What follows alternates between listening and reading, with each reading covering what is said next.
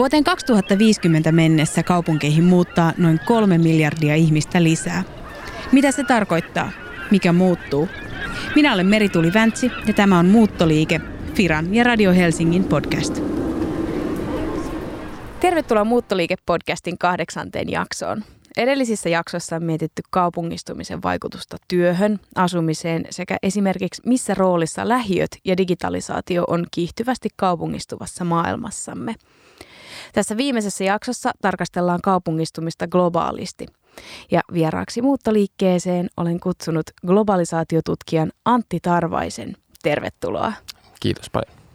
Sä oot aloittanut just tutkimustyön Helsingin yliopistossa. Sä tutkit digitalisoituvan kaupungin vaikutusta ihmisen psyykkeeseen kahden erilaisen kaupungin, Kalifornian Piilaakson ja Jerusalemin kautta.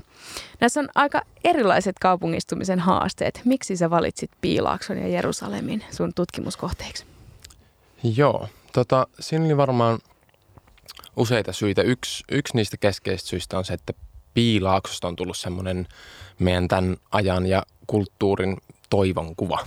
Eli sieltä leviää paljonkin ne, sinne sijoittuu kaikista suurimmat teknologiayhtiöt ja sieltä leviää se tämmöinen äm, meidän kaupunkeja ja ihmistä muuttava teknologisoituva kulttuuri leviää sieltä piilauksesta. Se on niin kuin tämän ajan Pariisi, se, mm. se keskipiste, mistä kaikki leviää. Jerusalem on yksi niistä paik- paikoista, johon tämä piilaakso levittäytyy. Eli, eli sen ajatus ihmisestä ja kulttuurista ja siitä, miten kaupunkia rakennetaan. Ja mua kiinnostaa se, että tämän toivokuvan keskellä, mitä tapahtuu ihmiselle ja mitä tapahtuu ihmisten välisille suhteille.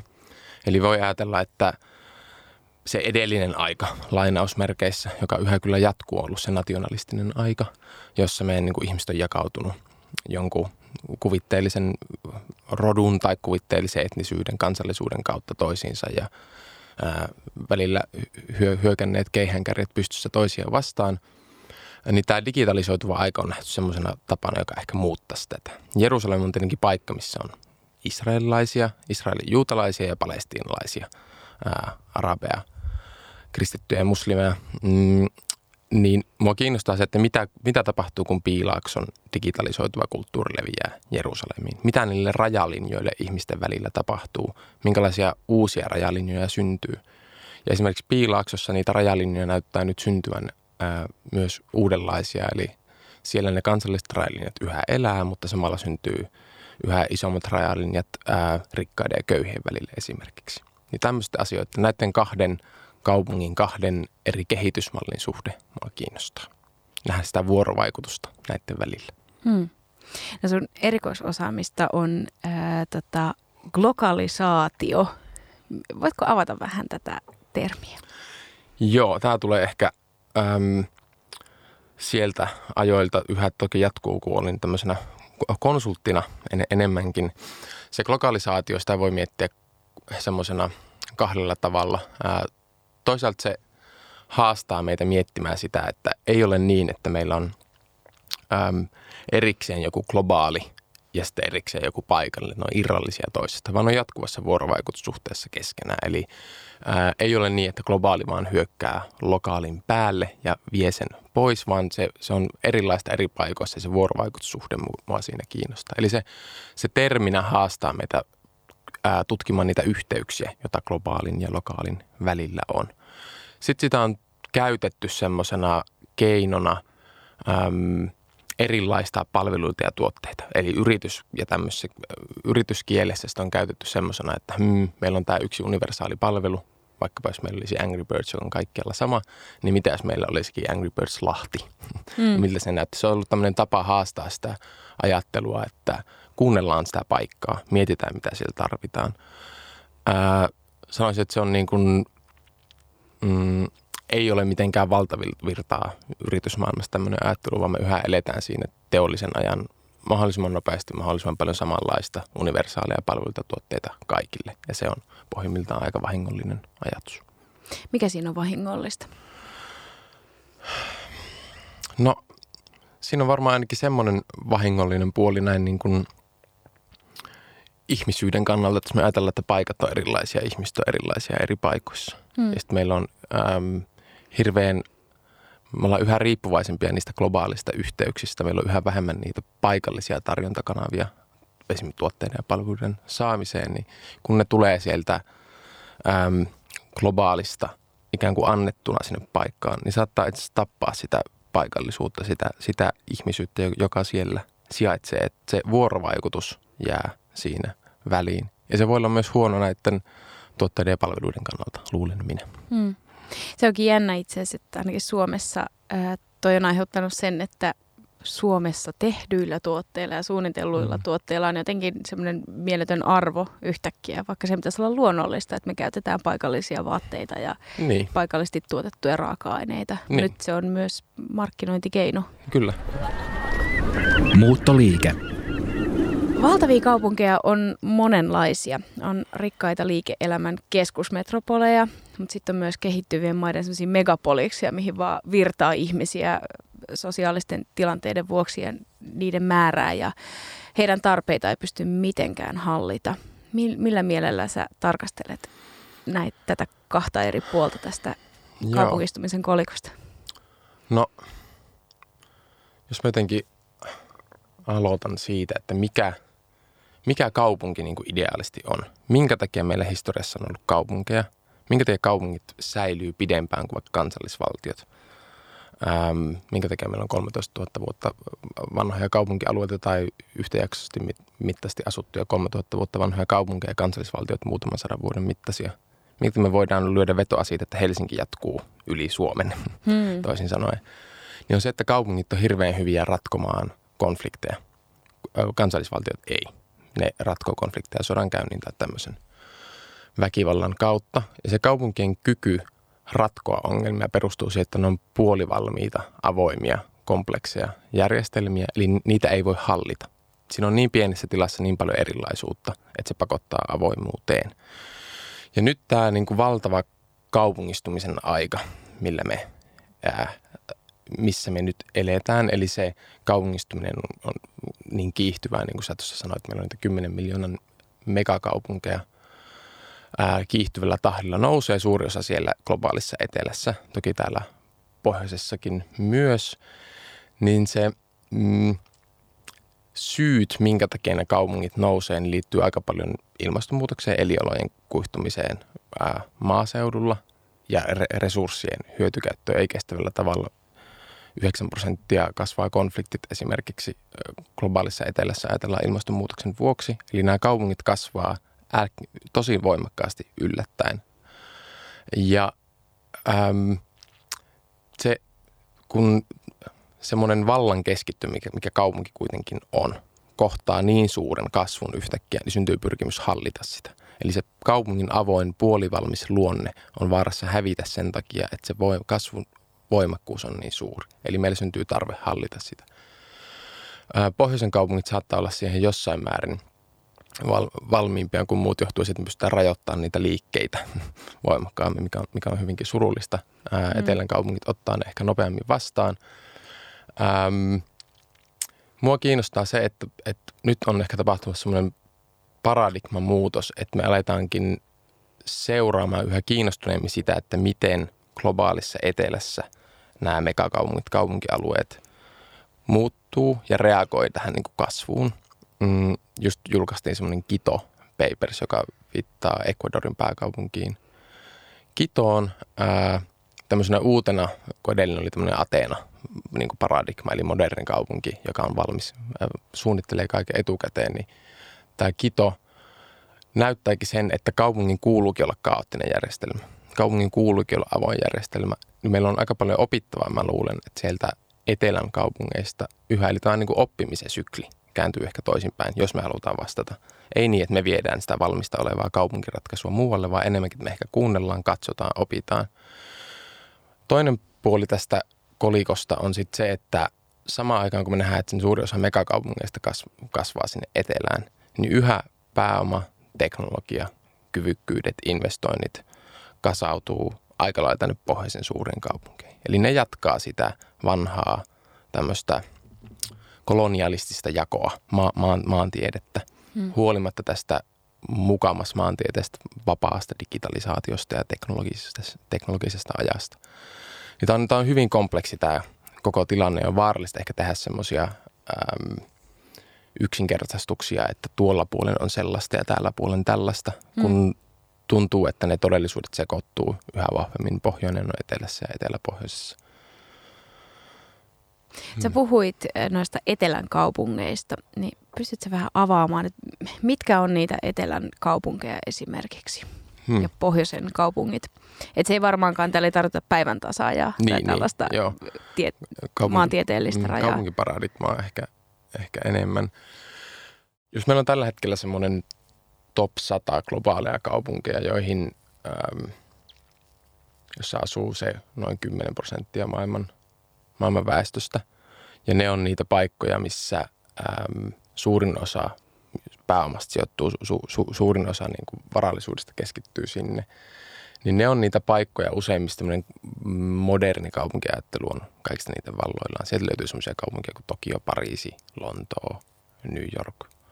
Ähm, sitten on tämmöisiä vanhoja niin kuin koloniaalihistorian jatko, jatkossa olevia etelän kaupunkeja, ää, kuten vaikka nyt latinalaisesta Amerikasta löytyy, jotka on enemmän syntynyt tämmöisen niin kuin rajallisempien resurssien maailmassa. Ja siellä rajallisempien resurssien maailmassa tuntuu nyt, että syntyy se mielenkiintoisempi kaupunki.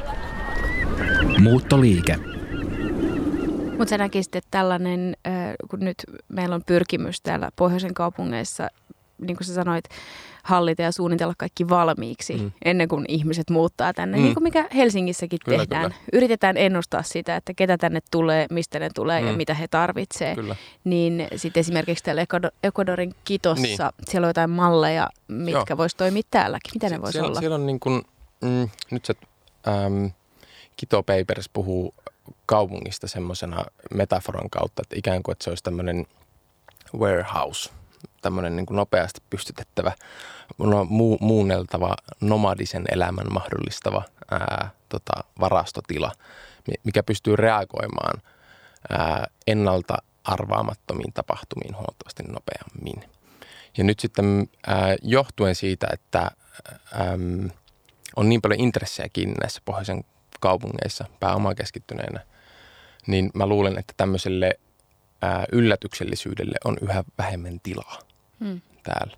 Se on yksi, yksi mielenkiintoinen esimerkki sieltä tota, äm, Andien maailmasta, eli tuolta latinalaista Amerikassa on se ihan tolleen hallintotasolla Ecuador, Bolivia, jonkun verran, jonkun verran myös Perussa, niin on alettu ottaa suunnitteluperiaatteisiin mukaan sellaista ajatusta, että ainoa asia, jolle kaupunkia suunnitellaan, ei olekaan ihminen – vaan siellä on olemassa, äm, siellä on paljon tämmöistä alkuperäiskansa ää, populaatiota.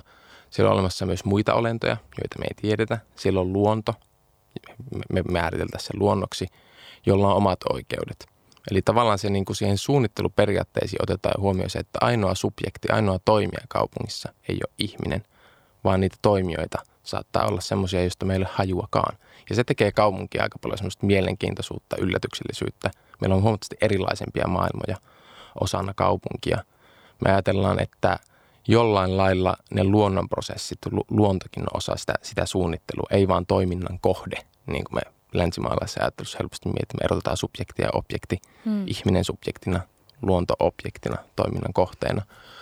Niin se on musta semmoinen aika villi ja mielenkiintoinen ajatus. Jos mietitään sitä, että kaupungin kuuluu olla avoin, puolivalmis, niin silloin sen täytyy koostua erilaisista maailmoista – ja musta tämä niin kuin erilaisten maailmojen poistuminen on tämän ajan kaupunkien suurin uhka. Me ollaan tappamassa sitä kaupungin kykyä olla kaupunki. Ja moderni suunnittelu, teknologisoituva kaupunki johtaa tällaiseen kehitykseen. Se uskoo yhteen maailmaan, yhteen totuuteen, yhteen rationaalisesti hallittuun kaupunkiin. Ja se on illuusio. Se on niin kuin modernin psyykkeen illuusio, että meillä olisi vaan lisää kaupunkia. Helsinki on minusta yksi hyvä esimerkki tämmöistä niin kuin modernista illuusista. Siellä on aika tiukat laskemat, mistä, miss, missä kaupunkia tehdään ja siellä on tietty tämmöinen valkoisen miehen matemaatikko kieli, jossa ajatellaan, että se kaupunki on semmoinen niin järjestelmä, joka saadaan kuriin mm. jollain lailla. Ähm, se, on, se on musta tosi, tosi mielenkiintoinen niin kuin keissi tämmöisestä. Ja kun me tiedetään, niin kuin Jungi sanoi joskus psykoanalyytikko, että me tiedetään jo pitkälti meidän pitäisi tietää, että ihminen ei ole yksinkertainen. Meitä ei johda vaan se meidän rationaalisuus, vaan ihminen on kaksinkertainen. Siellä on kaikkea muutakin. Ja meidän pitäisi ottaa se ihminen monimuotoisuus mukaan. Ja sen monimuotoisuuteen kuuluu se, että ihminen ei maailmassa yksin. Hmm. Se on jännä, että Suomessa ei ole omaksuttu tuollaista luo, luontoa mukaan tuohon mm. kaupunkirakentamiseen, koska sitten taas toisaalta me suomalaiset pidetään sitä yhtenä tällaisena, mikä erottaa meidät kaikista muista maailman kansalaista, että kun meillä on tämä luonto lähellä, se on, se on hyvin se ei ole siinä kaupungissa. Se, se, on, se on hyvin mielenkiintoinen asia.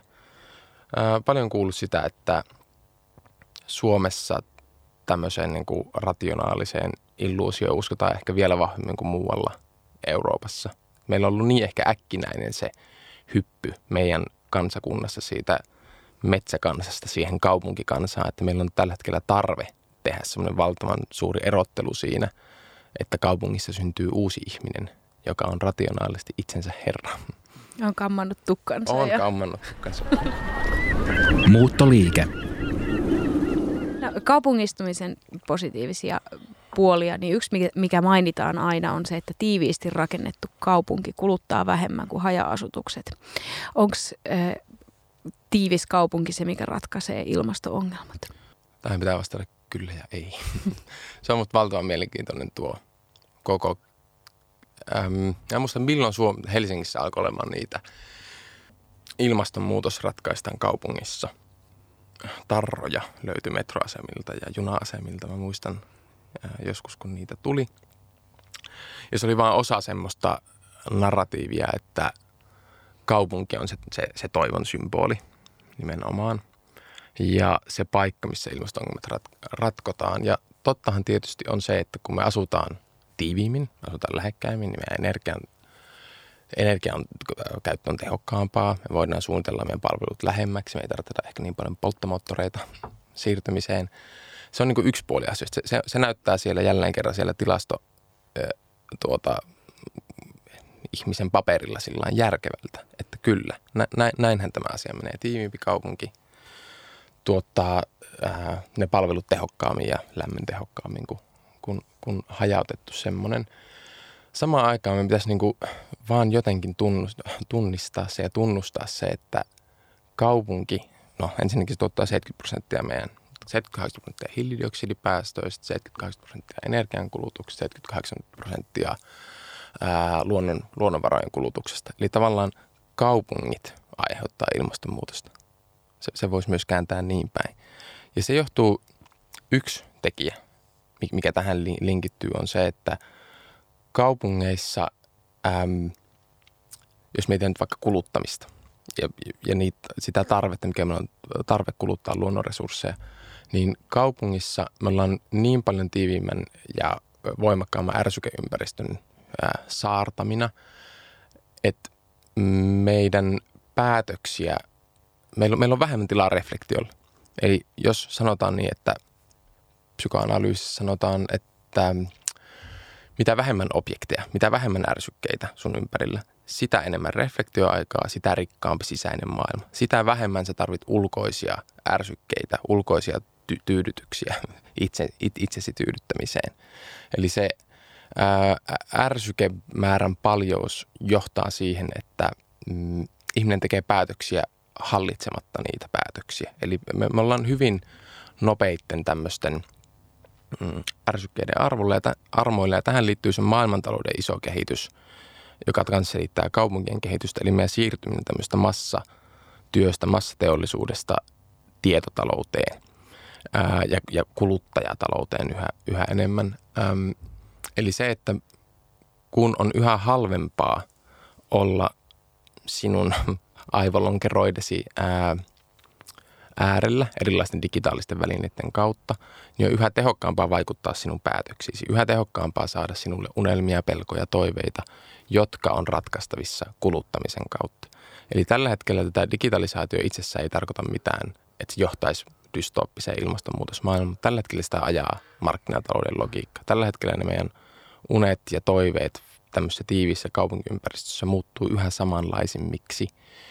Ja se johtaa sitten siihen, että me, meidän unia ja toiveita ja pelkoja ratkaistaan kuluttamisen kautta. E-, ehkä niin, että me ollaan paradoksaalisesti yksilöllistyvässä kulttuurissamme Mm. siirtymässä yhä enemmän massakulttuuriin. Ja kaupunki on sen massakulttuurin keskus. Eli se, että meidän, toiveista ja unista tulee, tulee sama, samankaltaisia, samanlaisia. Mä en usko, että meidän pitää, on järkevää rakentaa tämmöistä on-demand kaupunkia, missä meidän tarpeet on tyydyttävissä hetkessä.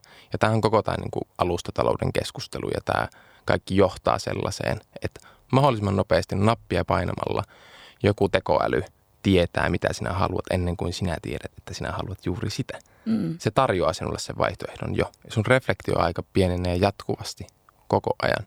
Ja se on musta hirveän vahingollinen asia. Silloin me ollaan, me ei päästä niihin meidän sisäisiin kuviin. Me ei päästä reflektoimaan sitä, että mitä me oikeasti tältä elämältä haluamme, minkälaista elämää me haluamme rakentaa. Kaupunki tuottaa samankaltaisuutta tämmöisessä mallissa. Ja sitten mä voisinkin sit sanoa sillä vähän provokatiivisesti, että ehkäpä meidän ei pitäisi pyrkiä kaikessa rakentamaan maailman helpointa ja maailman toimivinta kaupunkia, niin kuin Helsingin strategia tällä hetkellä kuuluu, vai jossakin asiassa maailman vaikeinta kaupunkia.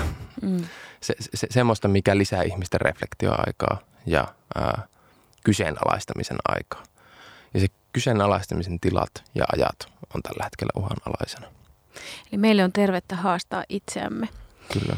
Ää, no, digitalisaation varaan on aika isoja suunnitelmia, Mm. mutta niin kuin sanoit äsken, niin markkinatalous on jotenkin se, joka käyttää Mm. näitä digitaalisia Kyllä, ratkaisuja kaikista eniten. Minkä takia ää, digitalisaatiota, sillä ei ole pystytty ratkaisemaan oikeita ongelmia, niin kuin eriarvoistumista tai köyhyyttä? Mm. Se on kuitenkin halpaa ja Mm. aika nopeata ja meillä on paljon ihmisiä, joilla on hyviä ideoita suunnitella Kyllä. digitaalisia sovelluksia. Kyllä. Ja se digitalisaatio itsessään nimenomaan se, Saskia Sassen sanoo hyvin, että se on niin kuin junan raiteet, että sitä pitkin pystyy kuljettaa avustustarvikkeita tai pommeja. Eli se ei itsessään tarkoita mitään, että maailma muuttuisi johonkin suuntaan. Se on determinististä, niin kuin teknologia ei yleensäkään ole. Se, meillä on tapahtunut yhtä aikaa kaksi isoa muutosta maailmantaloudessa, jostain 70-80-luvusta alkaen. Toinen on tämä niin informaatioteknologian synty ja se, että et me sa- saatiinkin ideat, asiat, pääoma liik- liikkumaan niin tehokkaasti kuin ne pystyykään liikkumaan. Toinen on sitten pääoman vapauttaminen, joka johti siihen, että mm, tällä hetkellä finanssi- ja rahoitusmarkkinoiden, spekulatiivisen rahoitusmarkkinoiden arvo verrattuna siihen rahamäärään, mitä oikeasti on vaikka nyt bruttokansantuotteessa, niin se on monikymmenkertainen. Eli se, mikä tällä hetkellä liikkuu pitkin niitä digitalisaation raiteita, on se finanssi, joka, jonka pohjimmainen ää, toimintalogiikka on se, että se pystyy luomaan potentiaalia, arvoa semmoisissa paikoissa, toiminnoissa, alueissa, missä sitä ei välttämättä ennen ollut.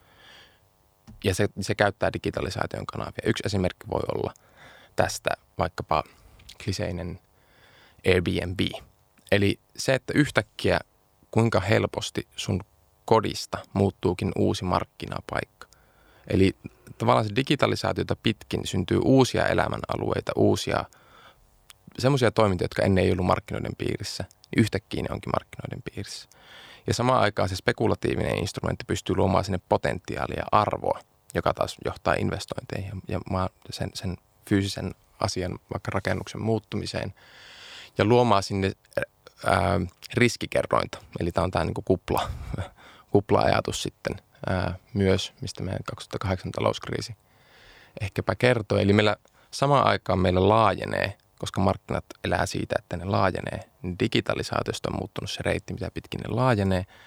Ja kun meillä samaan aikaan pääomassa on tapahtunut se muutos, että meillä on kuvitteellista tulevaisuutta hallitsevaa ää, rahaa tai pääomaa yhä enemmän käytössä, niin raiteet laajenee niihin uusiin alueihin ja luo sinne odotuksia, valtavia odotusarvoja, jotka toteutuu tai ei. Ja se luo riskejä. Ja se äm, tekee meidän kaupungista kanssa samankaltaisia. Muuttoliike. Se on myös vahingollista miettiä digitalisaatiota irrallaan siitä finanssi, finanssialisaatiosta, hmm. joka on myös historiallinen tapahtumaketju.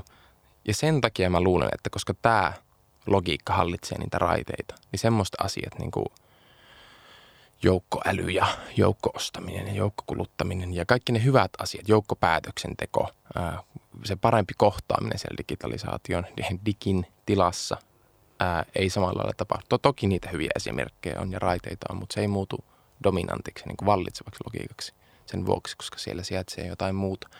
Ja hyvin tämmöistä niin toiveikkaiden kansalaisaktivistien ja yrittäjien, ketkä tahansa, jotka haluaa muuttaa sitä maailmaa, niin pitäisi pystyä sitten ymmärtämään tuo logiikka ja jotenkin pureutuun, pureutuun siihen suhteeseen. Tällä hetkellä tuntuu, että se on vähän, äm, ajatellaan, että siellä jotenkin automaattisesti, kun keksitään hyvä idea, niin, niin se muuttuukin, muuttuukin valtavirraksi, eikä, eikä pohdita sitä niin kuin taustalla olevaa logiikkaa, mikä niitä raiteita vallitsee ja kahlitsee.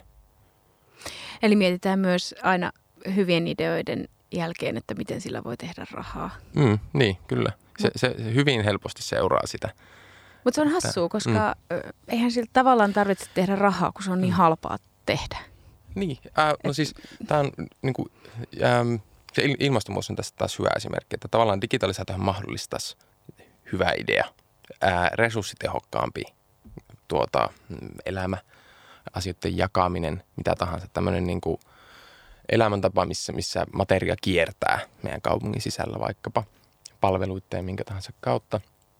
Jos katsoo niitä perusteita, millä me tällä hetkellä vaikka käännetään meidän kaupunkia kohti ilmastofiksua, älykästä kaupunkia, niin siellä on rahalliset perusteet takana. Siellä ajatellaan, että tästä syntyy innovaatioita, tästä kasvaa Helsingin houkuttelevuus, ää, tällä me saadaan turisteja tänne – tällä me saadaan elämäntapaa mukavammiksi kaikille.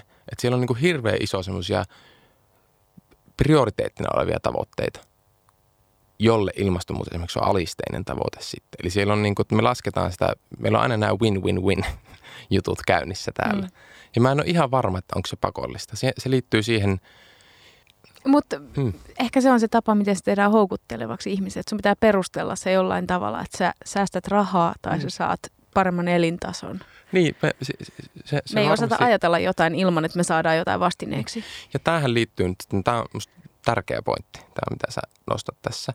Että tämä liittyy sitten siihen meidän ihmiskuvaan, mikä meillä on. Eli me ajatellaan, että me, no ensinnäkin meillä on tämmöinen ajatus, että kun me tyydytetään kuluttajien tarpeet, niin että me saadaan niin tavallaan, meidän pitää kuluttajat saada meidän puolelle. Eli se on se win-win juttu. Me ollaan jo luotu se rooli ihmisille. He ovat kuluttajia. Sen jälkeen me mietitään, että mitä tapahtuu. Ähm, se meidän, meidän ihmiskuvaan liittyy keskeisesti se, että ää, ahneus ja enemmän saaminen on meidän keskeisiä li, li, liikkumis, ää, tuota, tekijöitä. Äm, se on aika nuori ihmiskuva, jos katsoo historiaa. Se, se ei ole välttämättä luonnollinen, se, se on tehty luonnolliseksi. Ja tällä hetkellä me ajatellaan, että se, se meidän on otettava ikään kuin huomioon se joku ihmisen perus ahneus haluaa saada koko ajan lisää, jonka päälle me sitten haluaa saada elämästä entistä mukavampaa, jonka päälle me sitten kasataan ne positiiviset yhteiskunnan ongelmia, yhteiskunnalliset ongelmien ratkaisut. Mä luulen, että me pystyttäisiin olemaan paljon enemmänkin. Mä luulen, että me pystyttäisiin yhdessä päättämään, että me luovutaan jostakin. Meillä on historiassa paljon esimerkkejä, jossa ää, näin, tällaisia ihmisryhmiä on ollut, tällaisia kulttuureja on ollut. Meillä on ollut kulttuureja, jossa äm, ihmisillä ei ollut käsitystä puutteesta, mikä on minusta aika mielenkiintoinen ajatus. Hmm. Silloin niillä ei ollut myöskään ollut käsitystä ää, siitä, että tulevaisuutta varten meidän on säästettävä jotain ja hallittavaa jotain. Tämä on Marshall Sahlins tämmöinen historioitsija 70-luvulta kuvaa aika hyvin tällaisten kulttuurien olemassaoloa. Ja se kertoo, että ihmisellä on potentiaali olla paljon muutakin kuin mitä me nyt ajatellaan. Että tämä win-win-win logiikka – missä mä ajattelen, että yhteiskunnalliset ongelmat, talouskasvu, onnellisuus, kaikki saadaan semmoisessa kauniissa kolmiossa kasvatettua toisiinsa. Ja se talouskasvu on siinä niin kuin olennainen elementti, niin mä en ole varma, onko se niin. Muuttoliike. Ja ihmisten hyvinvointihan ei ole oikeastaan lisääntynyt, vaan päinvastoin. Hmm. Ihmiset ei voi kauhean hyvin. Jos tämä jatkuu tämä suunta, missä tota, digitalisaation alisteinen markkinataloudelle ja kaupungit vaan mm. tiivistyy ja kasvaa, niin mitä sun mielestä tapahtuu ihmiselle? Sille yksilölle niin, siellä kaupungissa, kyllä. joka helposti unohtuu. Joo, tota, vähän kosketettiin jo sitä, että me ollaan tavallaan menossa siihen massa-ihmiseen sen sijaan, että yksilölliseen ihmiseen. Yksilöllinen ihminen pystyy ää, tulemaan aikuiseksi sillä lailla, että katselee niitä sisäisiä kuvia ja reflektoi omaa elämäänsä, tuottaa siitä, ää, minkälaisen haluaa. Ja sehän on niin kuin aika villivisio ihmisestä. Se on aika villivisio kaupungista. Sellainen äm, on tämmöistä niin neurologista tutkimusta jonkun verran siitä, että miten meidän, mm, me ollaan jatkuvassa hälytystilassa kaupungissa. Eli kaupungissa ää, ihminen on huonompi reagoimaan yllättäviin ja stressaaviin tilanteisiin kuin vaikkapa maaseudulla. Digitalisaatio voi muuttaa tätä, koska se ärskeympäristö leviää yhä helpommin myös, myös maaseudulla, mutta yhä me nähdään se, että ihminen on hälytystilassa kaupungissa. Skitsofrenia on esimerkiksi kaksi kertaa todennäköisempää kaupungissa kuin, kuin maaseudulla. Tai ää, pakkoireyhtymät, masennus, stressi. Että nämä, nämä on niin merkittävästi voimakkaampia kaupunkiympäristössä. Se ei tarkoita, että kaupunkiympäristö automaattisesti tuottaisi niitä, vaan tämä, me, tämä ehkä tämä meidän ää, ärskeympäristö, jossa, jossa ei ole niitä hiljaisuuden tiloja. Muuttoliike. No mä oon miettinyt sitä, että, että voiko tämä ihmisten huonovointisuus ainakin itse tunnistaa omasta nuoruudesta, että oli hirveän huono olla, kun tuntui siltä, että mä en kykene mitenkään omaksumaan kaikkia niitä taitoja ja asioita ja ihmissuhteita, mitä tämä mm. yhteiskunta niin kuin mun eteen levitti. Et mä mietin joskus, että mitä jos mä en vaan fyysisesti ole, mun aivot ei ole tarpeeksi kehittynyt tai mun niin tämä fyysinen olento ei ole tarpeeksi kehittynyt niin kuin vastaanottamaan tätä tiedon mm. määrää. Mm.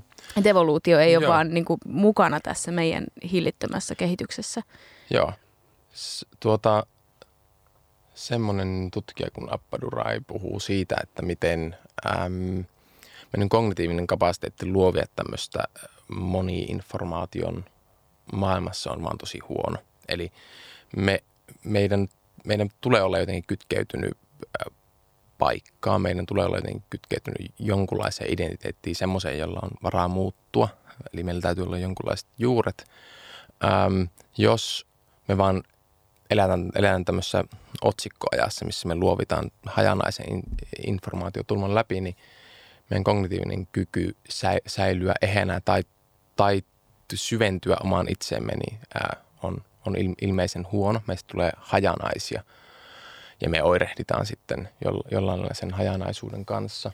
Mm, se tietenkin, se on musta toi on hyvä tunnistaa. Meillä kaikilla on varmaan ollut ja on niitä hetkiä, kun tuntuu, että, että ei riitä ja että nämä niin kuin meidän mm, kyvyt ei vastaa sitä, mitä, mitä tämä aika meiltä vaatii.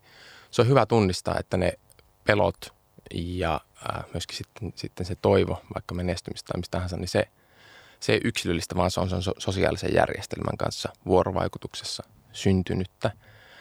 Öm, ja ne pelkojen ja tämmöisten kautta on hyvä sitten päästä sisälle itse siihen todellisuuteen, sosiaalisen todellisuuteen, mitä tämä kaupunki ja digitalisoituva aika – aika meille tuottaa äm, niin, että nämä, niin kuin, nämä ei ole yksilöllisiä, vaan on oireita. Ää, jotkut on puhunut sivilisaatiosairauksista, ehkä vähän raflaa, raflaavasti. Äm, ja se liittyy siihen sitten tähän tietotalouden aikaan, jolla se meidän niin yksityinen tila, jota me ollaan pystytty, henkilökohtainen tila, jota me ollaan pystytty jollain lailla suojelemaan ja olemaan vuorovaikutuksessa sen kanssa, niin on tietotaloudessa yhä enemmän. Se on se arvontuotannon lähde. Eli meidän unilla ja toiveilla rakennetaan talouskasvu. Eli se, että en, en, ennen vaadittiin hirveän iso porukka, kokonainen tehdas jonkun tietyn arvon tuottamiseen, miljardin tuottamiseen. Nykyään sitten siihen saattaa riittää 17 ihmistä, niin kuin Instagramin tapauksessa, jos ne keksii sen oikean idean. Eli silloin meidän ää, alitajunnassa on tuottavaa olla ja siellä sijaita. Ja tämä äm, jotenkin sen, sen, sen tunnistaminen, että mit, mitkä sitten on niitä omia unia ja mitkä, mitkä on tämän y- yhteiskunnan unia ja toiveita, niin se, sen, sen kanssa on varmaan hyvä käydä jonkunlaista reflektioita ja, ja ymmärtää se arvontuotannon logiikka, missä, missä me tällä hetkellä eletään. Eli se, kun arvoa pystytään luomaan niin, niin tehokkaasti tällä hetkellä unista ja toiveista, niin totta kai siellä sitten kannattaa olla.